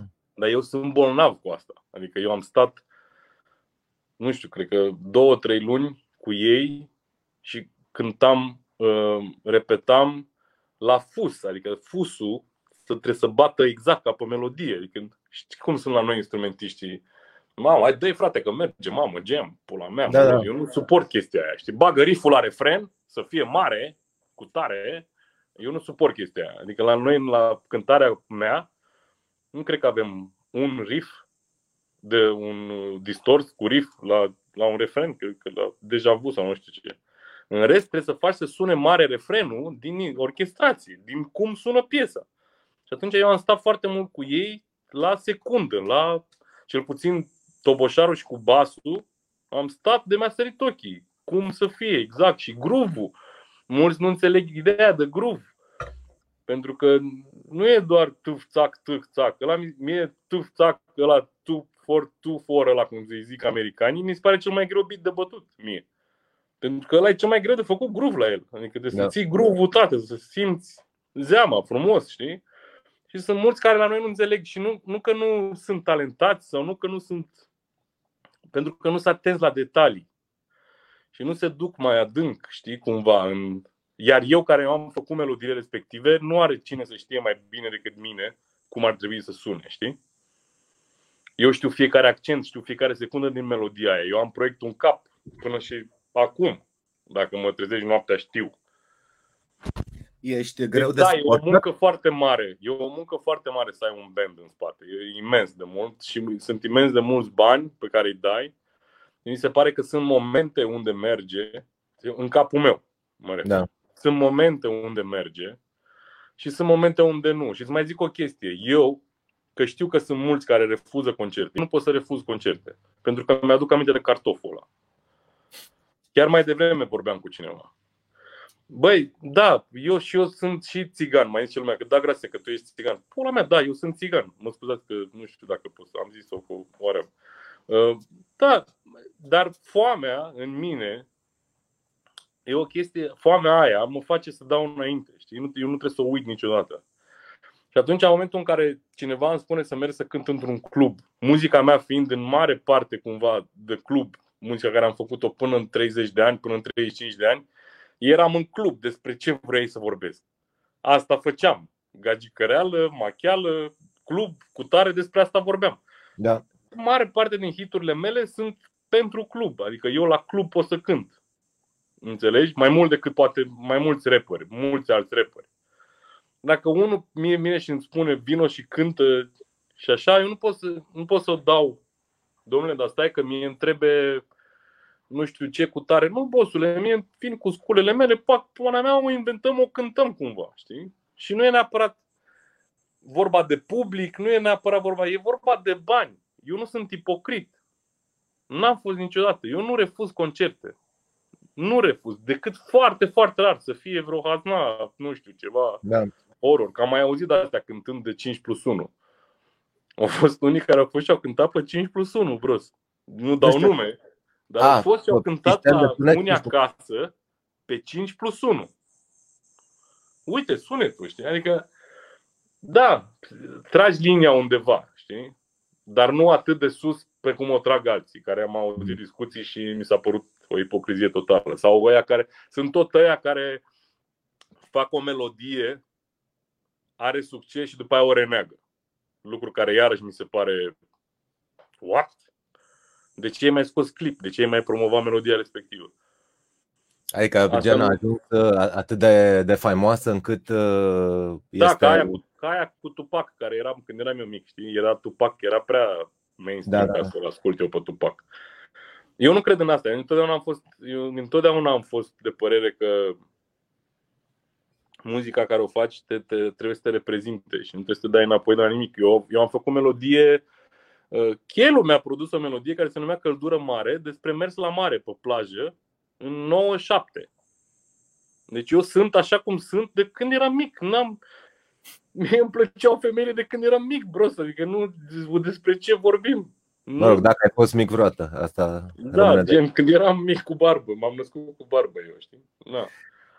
Deci nu, cred că ipocrizia în muzică există doar pentru adolescenți. Știi? Și atunci nu ipocrizie e așa, un fel de gașca cu tare, ce asculti tu, ce ascult eu. Ce... Pe măsură ce crești, nu cred că își mai are sensul. Și pe, pe măsură ce crești, trebuie să înțelegi că linia melodică este primul lucru care contează. Nimic altceva, nu preampu, nu figuri, stai, bășini, cum am îmbrăcat, ochelarul, nu știu ce. Și linia melodică când zic mine melodic, acum lumea o să zică că tu cânti rap. Da, și orice chestie care o faci cu cuvintele, tot linie melodică se numește. Da. Adică nu... Asta este exact la fel Ha, și asta, din păcate, e trist pentru instrumentiști și bă, pune niște bă, așa saci de greutăți pe umerii soliștilor, pentru că noi, când ne apucăm să înregistrăm în studio cu alte trupe, începem, preferăm să tragem cu toți deodată, știi? După care vocile probabil. Cel mai frumos lucru ăsta. Dar nu reușim, tragem tobele împreună cu basul și după aia stăm și cuantizăm și lucrăm la tonuri, după care vin chitările, noi suntem nebuni după chitări și stăm și tweakuim și facem tot produsul cât mai mic ready până în momentul în care vine solistul vocal. Iar în momentul în care vine solistul vocal și începe să tragă, ne întoarcem așa către ceilalți instrumentiști și zicem, guys, oricât ne-a chinuit noi cu tobele să sune bine, basul, chitările, am stat ore, preampuri, bani, nu știu ce, they don't mean shit. Pentru că vine ăsta, își pune vocea aici și oamenii nu o să asculte decât vocea lui. Dacă vocea lui sună prost, nu dă nimeni doi bani pe chitări, pe bas și pe Absolut, da, este absolut. Vocea asta și acum totul din nou se concentrează către voce, știi? E puțin da. frustrant pentru dacă nu vezi așa un scop general al melodiei și dacă ești foarte picky doar cu partitura ta că vrei să se audă brecul tău de tobe sau solo de chitară pe piesă a, a, și nu vezi piesa ca un ansamblu, te umpli de de frustrare, să zic așa. Pentru că da, sunt foarte puțini oameni care ascultă muzica cum ascultăm noi, ăștia care o facem. Adică marea majoritate o ascultă așa. Ce zice, ce cutare, ce cutare. Da, da. Știi ce paralel am găsit și mi se pare destul de bună cu, cu, cu muzica asta și modul în care o ascultăm noi? Uh, am găsit o paralelă cu, uh, cu un ceasornicar Noi suntem exact ca ceasornicarul ăla, știi, care ia și face ceasul și asamblează și știe fiecare piesă mică și rotiță care se învârte și mecanism din ăla se uită la ceas. Exact. Dar omul care vine și e pasionat de ceasuri, he just wants a fucking watch. Da. Adică ăla e, bă, îmi place ceasul sau nu-mi place ceasul ăsta. Bă, ăla da, nu în, în, același, în, același timp, în același timp, păstrând uh, comparația asta, mește și sunt ceasuri și ceasuri, nu? Adică Da, da, da, clar, da. Moloz, știi? E na, contează mult să fii meșteșugar în absolut orice faci, știi? Contează și în primul rând contează pentru tine. Știi? Da, clar. Eu nu, și liniile, nu doar meșteșugul. Deci orice fac, eu fac pentru mine. Adică să nu ne înțelegem greșit. Nu, repet, nu sunt ipocrit. Eu tot timpul da. am făcut ce am făcut pentru mine. Cât să mă vindec eu pentru mine înainte de orice, pentru că pe mine muzica mă vindecă înainte de orice, și după aia să trăiesc din asta. Adică nu sunt atât de absurd încât să eu să-mi consider faptul că îmi trădez muzica dacă fac bani din asta. Și există și copii da. care au filmul ăsta, că mamă, faci bani, nu știu ce. Da. Nu tătuți, i-am dat atât da. de multe încât trebuie să-mi dea și ea mie acum înapoi. E atât muzica, de simplu, e bună, muzica e bună până n ajuns să faci bani din ea. În momentul în care încep să faci da. bani din ea, brusc nu mai e bună. Da. Bine, it's just a phase și într-adevăr e, e o fază uh, care vine cu oarecare vârstă. Știi? Vârsta asta la un moment dat se, se depășește și uh, Uh, oamenii, da. Oamenii pe termen lung uh, ajung să aprecieze uh, o carieră derivată din încăpățânare. Că în cazul nostru, cel puțin și probabil că și în cazul tău, încăpățânarea este, cum să zic, un factor foarte important în în cariera noastră. Faptul că am zis nu mă las, frate, oricât de greu e, oricât de rupți ar fi fost blugii și nu că erau rupți că așa se da, așa. Erau rupți da. că n-am decât o singură pereche și ajungeam să-i cârpesc cu bucăți din alți blugi, știi, ca să fie totuși întregi, așa mai departe. Și arătau da? și bine, adică ca să... Pe vremea aia mi-era o rușine de, nu mai zic, știi? adică Adică blugii se rupeau fix între picioare unde se tot frecau pentru că era o singură pereche da. și atunci ajungeau să fie cârpiți. Acum ar fi fost mega cool, știi, dar pe vremea aia da, nu e. Da. Am stat și am ascultat, uh, ți-am zis ieri seară, discografia ta și uh, mi s-a părut foarte interesant. Uh, sunt all asta... over the place la mine. Dacă ascult toată discografia, ai să vezi că sunt toate influențele la mine. Adică Fac și de și de și funk, și jazz, și soul, și muzică ușoară. Hai, nu, dar totuși te recunosc, îți recunosc, ai uh, cumva într-un mod foarte interesant, există un schelet uh, de la care ai plecat, să zic, de prin 99, care se regăsește inclusiv în 2015 pe drumul spre succes. Adică ceva, există ceva acolo în jurul căruia s-a construit. Nu, nu sari cum sărim noi, de exemplu. Noi suntem ba bossa nova, ba o melodie de rup capul, ba, știi, adică Bine, noi ne-am asumat chestia asta, dar uh, la tine există un schelet. Și ce mi se mai pare iarăși interesant este că în timp, uh, de la, să zicem, personajul negativ la drumul spre succes, uh, ușor, ușor, albumele încep să sune din ce în ce mai bine, producțiile încep să fie din ce în ce mai mișto. Drumul spre succes mi se pare absolut bestial. Felicitări, n-am apucat să te felicit pentru el, dar chiar mi se pare un album marfă. Și da, da, schimba eu niște chestii la el, dar uh, normal, asta piesa, mai... drumul, piesa drumul spre succes îmi place și mie foarte mult. Albumul și... e al na. Mm, da, ok. Da, piesa mi se pare un statement mult mai mare decât albumul. Uh, pe drumul spre succes a ajuns să uh, de, deja uh, tratezi cumva alte subiecte. Începi să-ți apleci atenția și asupra altor subiecte. Da. da. Față de ce spuneai tu, club, club, fete, club, fete, club. Da, păi e vârsta. Adică nu, tu ești reporterul vieții tale, până la urmă. Corect. De la vârstă, înainte de drumul spre succes, am început să văd și copiii cumva, să văd influența mea asupra lor. Până atunci nu m-am gândit o secundă la asta. Adică nu, gen, I was like, sunt uh, rap star, fuck it, mă doare în penis, n-am nicio treabă cu nimeni, fiecare face ce vrea. Înainte de așa, pe vreo 35 de ani, 34, 35, îi vedeam pe la concerte copiii cum se rupeau în toate direcțiile și mi-am dat seama că ai o influență mare, știi? Și atunci, bine, am și trăit chestiile alea, adică drumul spre succes am scris-o trăind chestia aia. Sau... Da. Știi? Da, cred că e normal să, să știi să-ți porți vârsta, ca și în viață și în muzică, știi? Adică nu, para mea, am 40 de ani, nu pot să Că nu mai mă duc, adică Jesus, nu știu dacă am mai fost în club de, în afară să merg să cânt, nu cred că am mai fost de nu știu câte, adică nu mai e același lucru.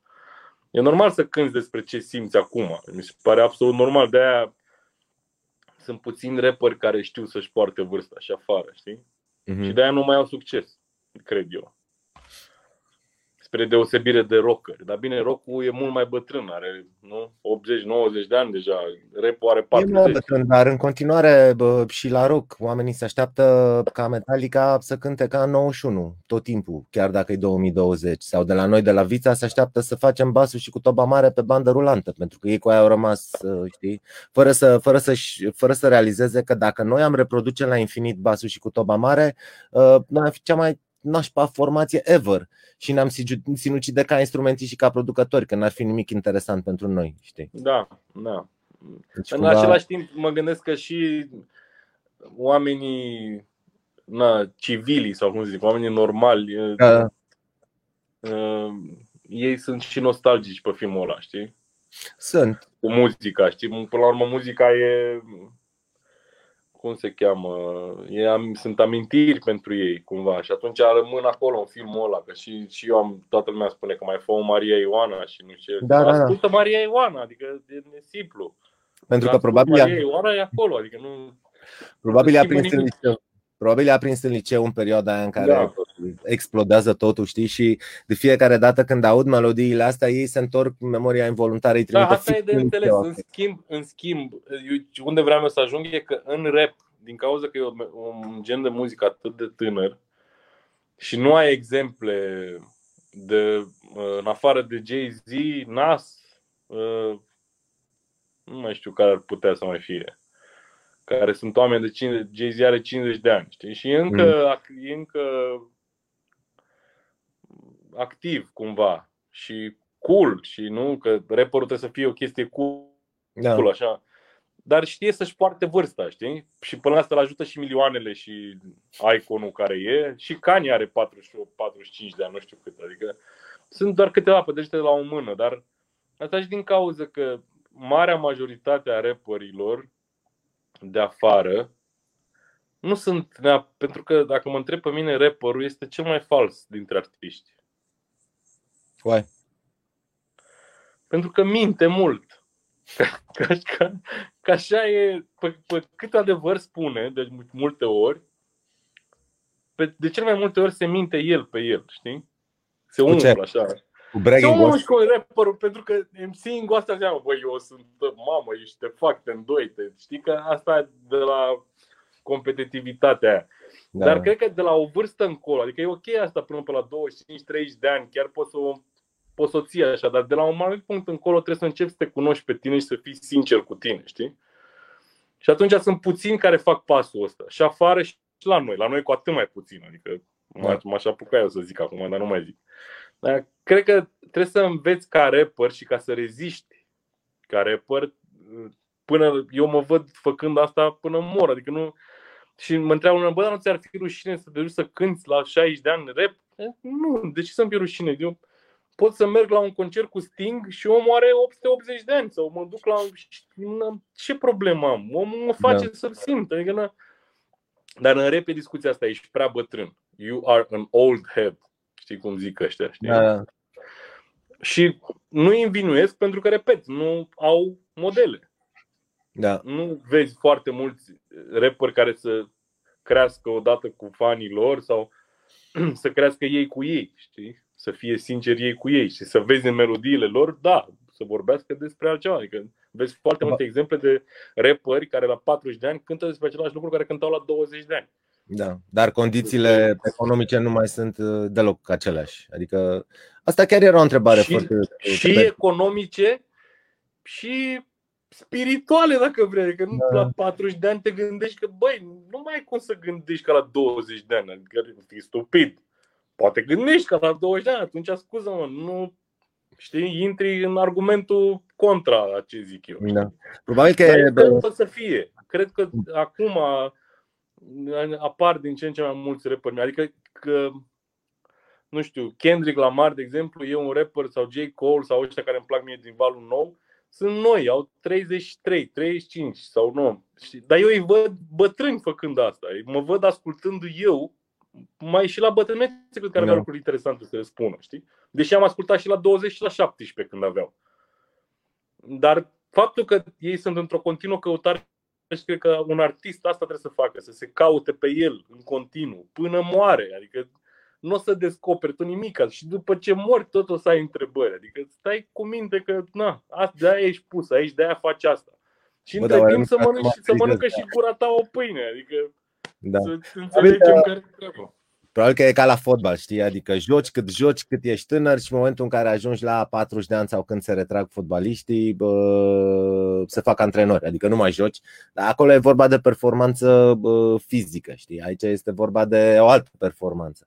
Adică un muzician se transformă din jucător în antrenor în timpul aceleiași cariere, știi? Băi, da, ai, nu știu dacă comparația e foarte bună, dar să știi că mulți o fac în, între rapperi și sportivi mai ales afară la ei acolo. Dar eu nu cred că comparație e foarte bună, pentru că, cum ziceai și tu, aici muncești cu mintea cumva. Și da, ă, publicul în mare parte e între 18 și 24 de ani, marea masă, nu? Da. Toți știm asta. Ăla e publicul în marea masă, dar mie, eu ca să exist ca artist la 40-50 de ani, mie nu-mi trebuie publicul ăla de 18-24 de ani eu pot să am public peste 30 de ani care, cu care să mă înțeleg și să mă înțeleagă și să mă susțină. Da. Deci nu, eu nu văd lucrurile așa, dar în același timp tu trebuie să-ți dai seama că rapperul, de your average rapper în state, acum mult, multă lume se supere pe mine, dar e ca manelistul în România, bros. No fucking shit, man. Aia sunt. Au același mod de a pune problema. Deci a, să nu ne căcăm pe noi. Bani, femei, cu tare, cu tare, ăsta e filmul. Da. Înțelegi? Eu nu sunt ăla, n-am fost niciodată ăla. Eu sunt rocker la bază. Eu am avut trupă de rock, cântam, strângăneam. Am ascultat mult rock la viața mea. Deci... Pe chiar înainte, înțeleg că prima ta trupă a fost o trupă de rock. Da, înainte de Bine, eram în clasa 6, bro, să let's not make it through. Bă, așa umblă vorba. Umblă vorba, da, I know. Ce făceai? Ce erai, solist vocal? Da, de unde? Nu, cântam cu basul lui taică meu. Eram Aha. basist. Okay. Da. Era un semi-trup, păi așa. Păi și unde s-a greșit? Unde s-a greșit? S-a greșit că a venit peste mine repul la un moment dat și m-a... Da, Mai nu... ce ți-a dat în cap prima melodie? De muzică rap? Da. Prima melodie, băi, oh, shit. Nu, știu că a fost anul ăla în care a fost cu Tengu, cu Biggie, cu Snoop, cu tare, anul ăla, acolo s-a întâmplat la mine, adică a fost da. ceva... Și erau multe bairame și mergeam la bairame și eu toți ăștia mai mari ca mine erau cu gagițe, buleau pe nu știu ce și eu eram la casetofon, schimbam casete, puneam aia, puneam aia, că fiecare venea cu casetele de acasă da, și da. da ca să fac să pună muzică la Bairam și eu eram la cu casetele, știi? Deci, uh, da, eram bolnav cu muzica. Am fost de când eram mic, am avut castofonul meu de la 6 ani. Și camera mea de la 7 ani, adică când am avut camera mea de la 7 ani, am avut și castofonul în ea. Mai că mea cu colecția ei, dar cu colecția lui de muzică. Adică a fost o chestie foarte pe muzică la mine. N-aveam cum să fac altceva decât asta. Da. Deci... Cum a spus bazele Ocapi? Ce înseamnă Ocapi? Uh, Jesus. Înseamnă că ne-am întâlnit niște băieți. N-am vrut să facem un label. Mai târziu am zis hai să punem un nume, să cutare, nu știu Ne-am întâlnit la un moment dat, eram uh, Laur venea din 20 CM, eu veneam de la BG Mafia, simțeam cumva aceleași frustrări. Știi ce zic? Adică înțelegi ce zic. Da. Uh, Miță și cu Vlad uh, făceau muzică mișto, mie îmi plăcea mult de ei Și cumva cam asta a fost epicentru. Eu, Laur, Miță și cu Vlad și ne-am întâlnit. Și ideea care e? Hai să ne strângem să facem o gașcă și împreună să producem piese? Pur și simplu am început să facem muzică. Na, ne întâlneam, fumam, făceam muzică, ne-am îndrăgostit unul de altul. N-a fost niciodată nimic gândit. Hai să facem un mhm. mixtape, hai facem aia, adunăm aia, nu știu ce, fiecare venea cu câte ceva, știi?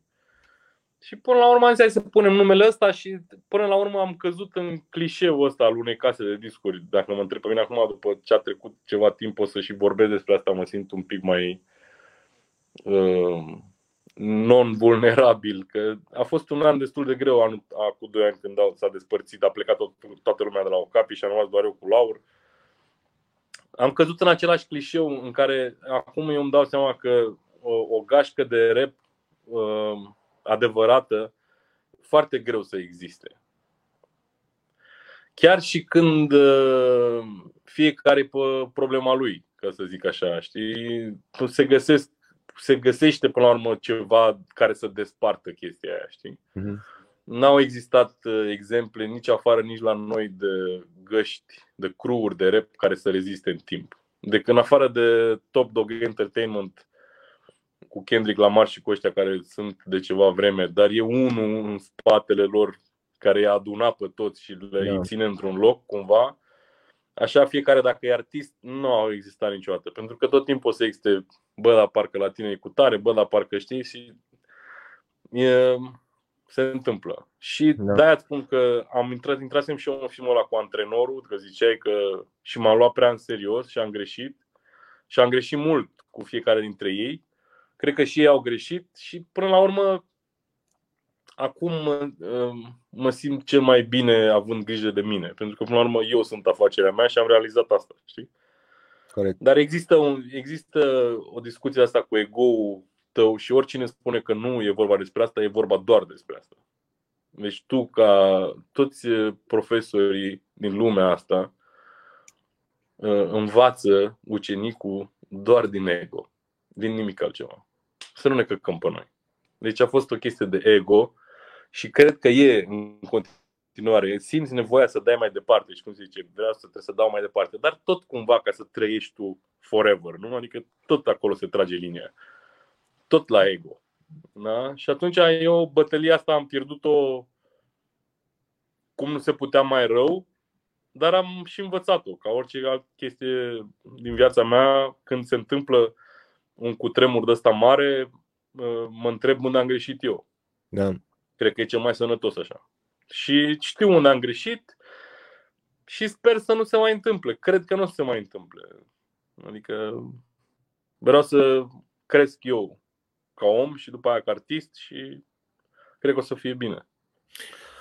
Asta e motivul pentru care eu, de exemplu, nu, nu mă, că mă tot întreabă oamenii, auzi, dar de ce nu ieși tu trupe tinere să le produci, să le manageriezi și zic, man, eu de-abia am timp în viața asta să mă ocup de mine, adică nici de mine n-am timp să mă ocup.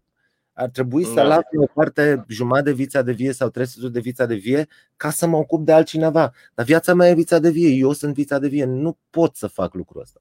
Avem niște colaborări la studio și așa mai departe, tot ce putem să facem. Nu pot să-mi dedic viața altcuiva, că e foarte, foarte scurtă. Da, și eu am picat în filmul ăsta, în care a picat și Chelu și Tataie cu Bigi Mafia și Adică și, se, și s-a întâmplat clișeul, același clișeu, știi? Și a fost un moment pentru mine în care eu chiar credeam că nu o să picăm în același clișeu. No. Da. Era, pentru mine eram gândit, mamă, toată lumea e bine, suntem bine și o să fie ok forever. Se pare că nu e, că rapperul ca animal e un animal foarte... e altfel. Și decât rockerul, și decât punkerul, și decât ăsta cu muzică electronică. E... Rapperul are un ego foarte, foarte labil, așa, și cum, și cum ți-am zis, mai toți rapperii sunt niște mincinoși, știi? Adică no fucking shit, man. Și cred că sunt primul care o zice, dar mulți o să știe că e adevărat. Bă, sunt niște întrebări care plutau și bă, oricum, mersi că ne-ai răspuns la ele fără să, fără să le punem. Da, eu le zic cum îmi vin, frate. Adică, da.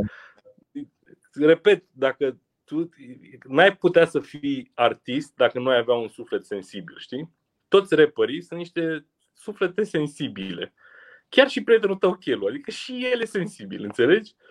Și, dar când pozezi în ceva, că și repet, e ok până la 20-25 de ani, pozezi în ceva în care, de fapt, știi? Dude, stop it! Adică e ok. Pana mea, 40 de ani, știi? Na. Apropo de suflete sensibile, știi bancul ăla cu polițiștii, cu unde-i fetița? Nu. Nu știi? Doi polițiști, mă rog, trag o mașină pe dreapta, un contabil frumos se întorcea de la birou, așa. Ăștia scop pistolul, mâinile pe volan, unde e fetița? Ăsta zice, stați că nu știu despre ce vorbiți, eu vin de la mâinile pe volan, deschide portbagajul, unde e fetița? Ăsta deschide portbagajul, se duc polițiștii, se uită în portbagaj, se duc pe ăsta asta în mașină, îl iau de ceafă, îl aruncă pe trotuar, încarcă shotgun-ul. Ultima secundă zi, unde e fetița? Ăsta începe să plângă, vă rog frumos, sunt contabil, n-am nicio fetiță, stau singur acasă într-o garsonieră și începe să plângă. La care polițiștii, uite fetița. Da, așa că, na. În meseria asta cu toții suntem Da, uh, bă, suntem sensibili. Come on. Altfel Orgoliu is a bitch și ego is a bitch, da. N-ai ce să faci decât să lucrezi cu el și la un moment dat să treci peste el. Da, la muzica, dacă ești pe bune cu muzica ta, te ajută. Adică da, transa da, da. aia în care intri, că intri într-o tansă ca să creezi ceva, știi? Acolo e adevărul, acolo mai trec gânduri pe cap și în fiecare zi trebuie să te gândești la tine și la om și la ce înseamnă omul și la, la nu știu, cu vârsta, repet. Cu nu e vârsta, transa asta? Cum? Transa asta, transa asta în care intri atunci când crezi, nu e periculoasă? Adică ea nu riscă la un moment dat să, să te țină departe de tot ce înseamnă real aici? Da, eu nu vreau să trăiesc în real. Nu. Eu vreau să trăiesc în bula mea.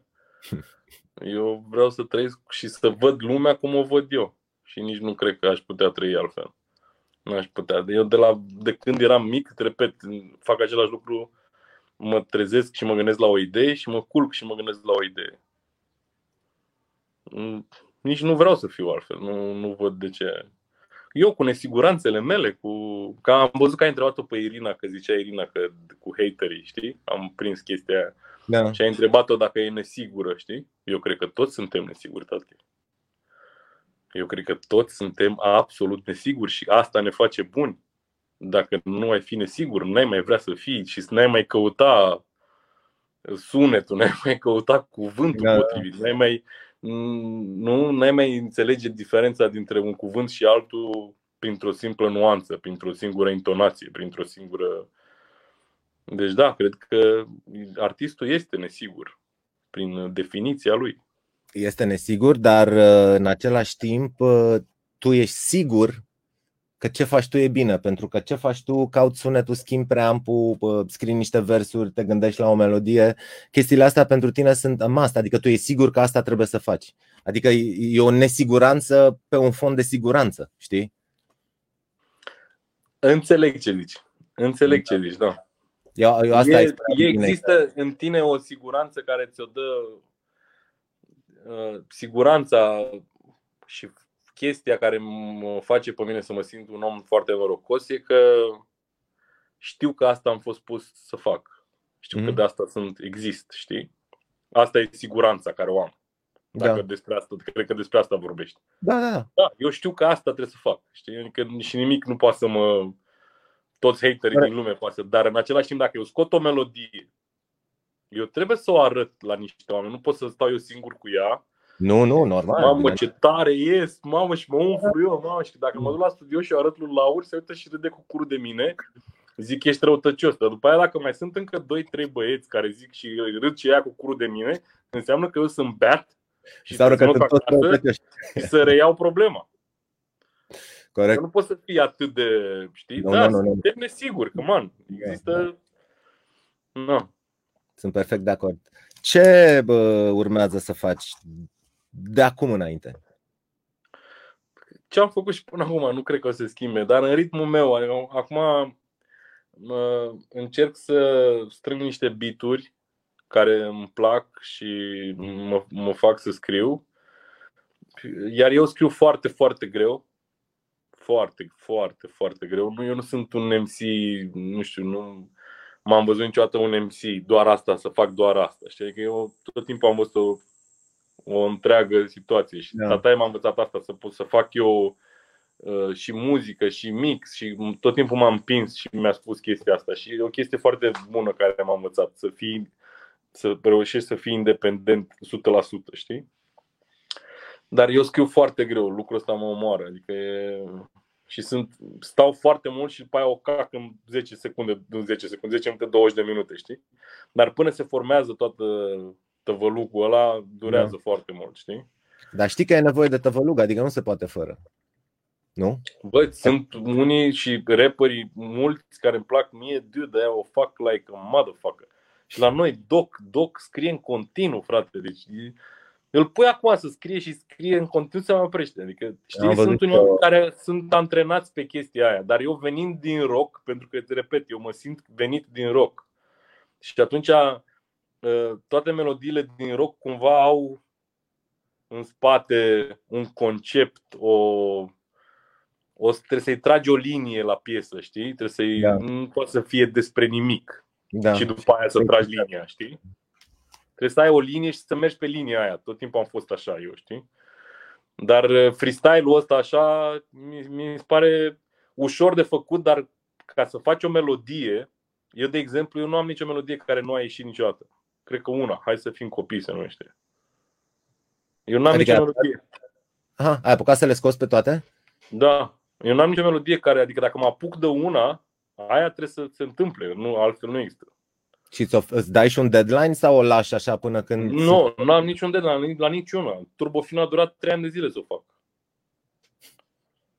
Deci am avut bitul, am scris primele patru măsuri uh, atunci când am făcut bitul, când am auzit bitul, după aia am mai durat un an de zile, am scris prima strofă, după aia, știi, adică se întâmplă așa, random. Nici nu, nici nu sunt genul care să forțez lucrurile, nu stau chitit. Știi? Și nu vine să lucrezi puțin cu tine la randament? Mie mi-ar veni, da. Lui nu i-ar veni, cred că, nu știu. Randamentului. Mi-a trecut printr-o perioadă din asta de mega frustrări uh, de randament cu vița și ne-am propus uh, la un moment dat, acum vreo 3 ani, cred, să suntem în stare să livrăm o piesă pe lună? Hai să vedem dacă suntem. Că noi împlineam 20 de ani și pe fiecare 20 ale lunii, la ora 20, trimiteam către fanii noștri noua piesă. Pe 21 intram în studio și ne apucăm de următoarea, știi? Și era mega stresant, dar cred că a fost una dintre cele mai frumoase perioade din viața noastră, pentru că am lucrat așa on and on, în fiecare lună eram în studio și lucram și am reușit să facem albumul ăsta dublu 66 uh, în care fiecare piesă este altfel, este diferită, ne-am dedicat ei și ne-am concentrat pe ea o lună și man, a ieșit absolut senzațional. Adică putem să facem lucrul ăsta. Altfel, stăm acasă, avem folderul ăsta cu demo-uri și ia astăzi să lucrez eu. Vin la 10 la studio, mi-aprind o țigară cu o cafea, ascult un demo, zic hai să dar parcă nu. Băi, înțeleg, înțeleg perfect. Că... Știu un răsfăț din asta perpetu, dar nu-ți vine să te apuci. Când e sabia lui Temistocle, cum a zis, uh, s-a zis la emisiunea de radio. Sabia asta lui Temistocle. Știi când simt eu sabia lui Temistocle? Când nu mai am bani. Da? Da. Eu simt aia cu Temistocle când nu mai am bani. Și atunci ce faci? Te-a pus atunci să scriu? Am să, atunci am pus să scriu, să fac ceva, să învârt ceva, știi? Până atunci sunt așa mai pe mm, o caut mult de tot, știi? Dar înțeleg ce când, când ești uh, am, am văzut uh, la Foo Fighters uh, discuția asta de care vorbești tu, că tot își zicea Dave Grohl că tot făcea ba, hai să facem, știi, hai să mergem în fiecare oraș să facem câte o piesă, știi că a fost da, da, da, da. Și mi s-a părut foarte tare, adică te scot din rutina aia singur, știi? Laur, de exemplu, s-a dus la munte și a făcut, a făcut un album, a făcut aproape un album dublu, adică două albume cred că a făcut, știi? Da. Dar eu sunt și Molcom, așa, nu știu, am un stil, Molcom, sunt pe Molcom.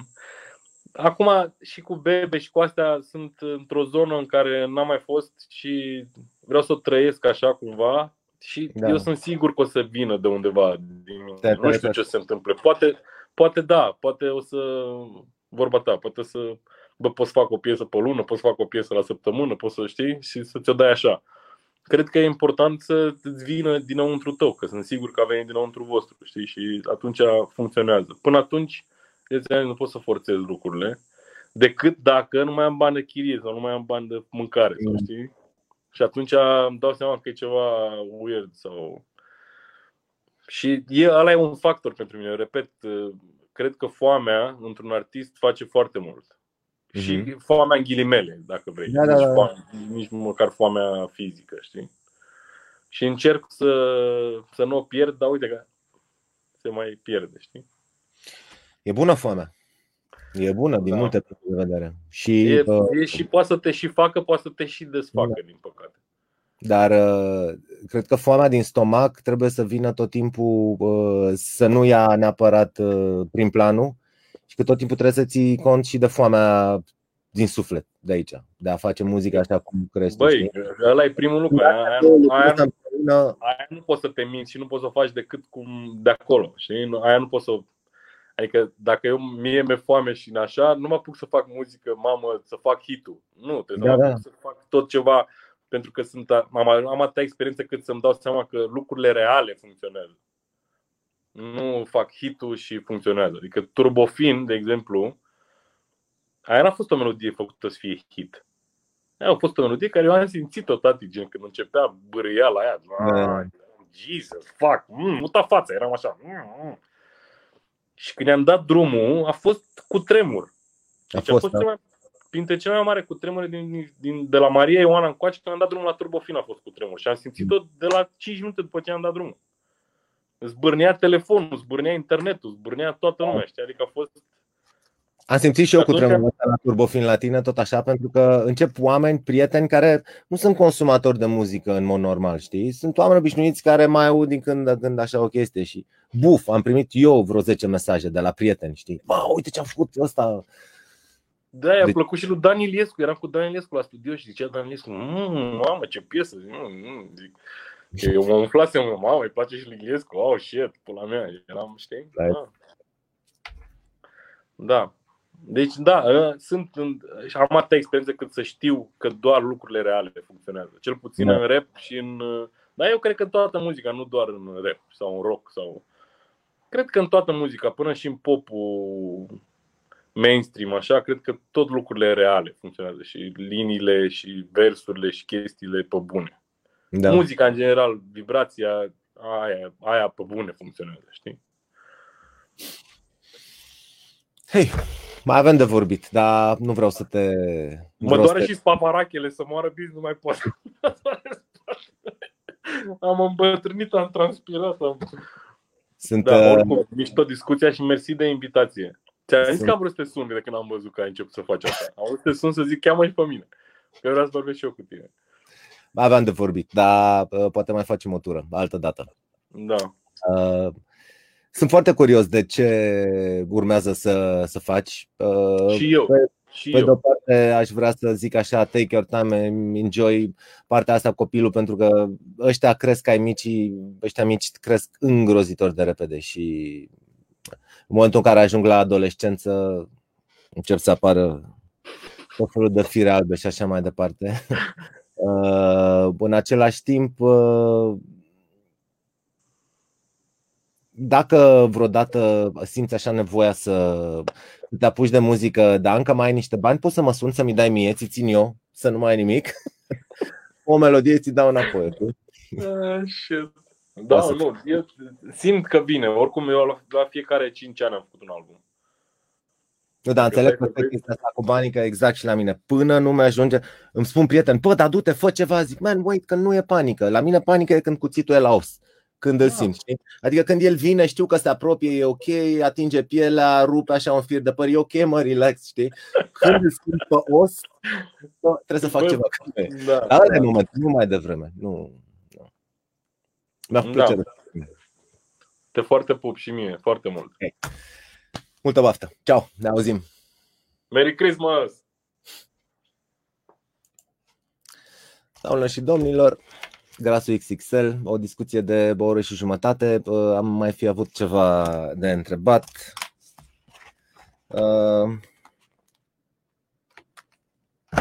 Tot nu mi-am dorit să întotdeauna mi-am dorit să, uh, să cunosc oameni. Și uh, cumva asta este parte din avantajul faptului că sunt, sunt o persoană publică și mă folosesc de Facebook-ul celor de la Electric Castle și avem backstage pass-ul ăsta, că sunt oameni, sunt oameni cu care vorbesc și oameni pe care pot să expun și vouă, așa cum uh, nu aveți uh, posibilitatea să o faceți în altă parte. Sunt, uh, sunt în continuare convins că în jurul nostru sunt oameni extraordinari. Cred că de noi ține să mergem puțin și să păm acolo sub aparențe. Hai că am dat o filozofie. Vă pup. ne vedem marțea viitoare. Nu vă zic cine o să fie, dar e un invitat surpriză. Bye! Să fiți cuminți!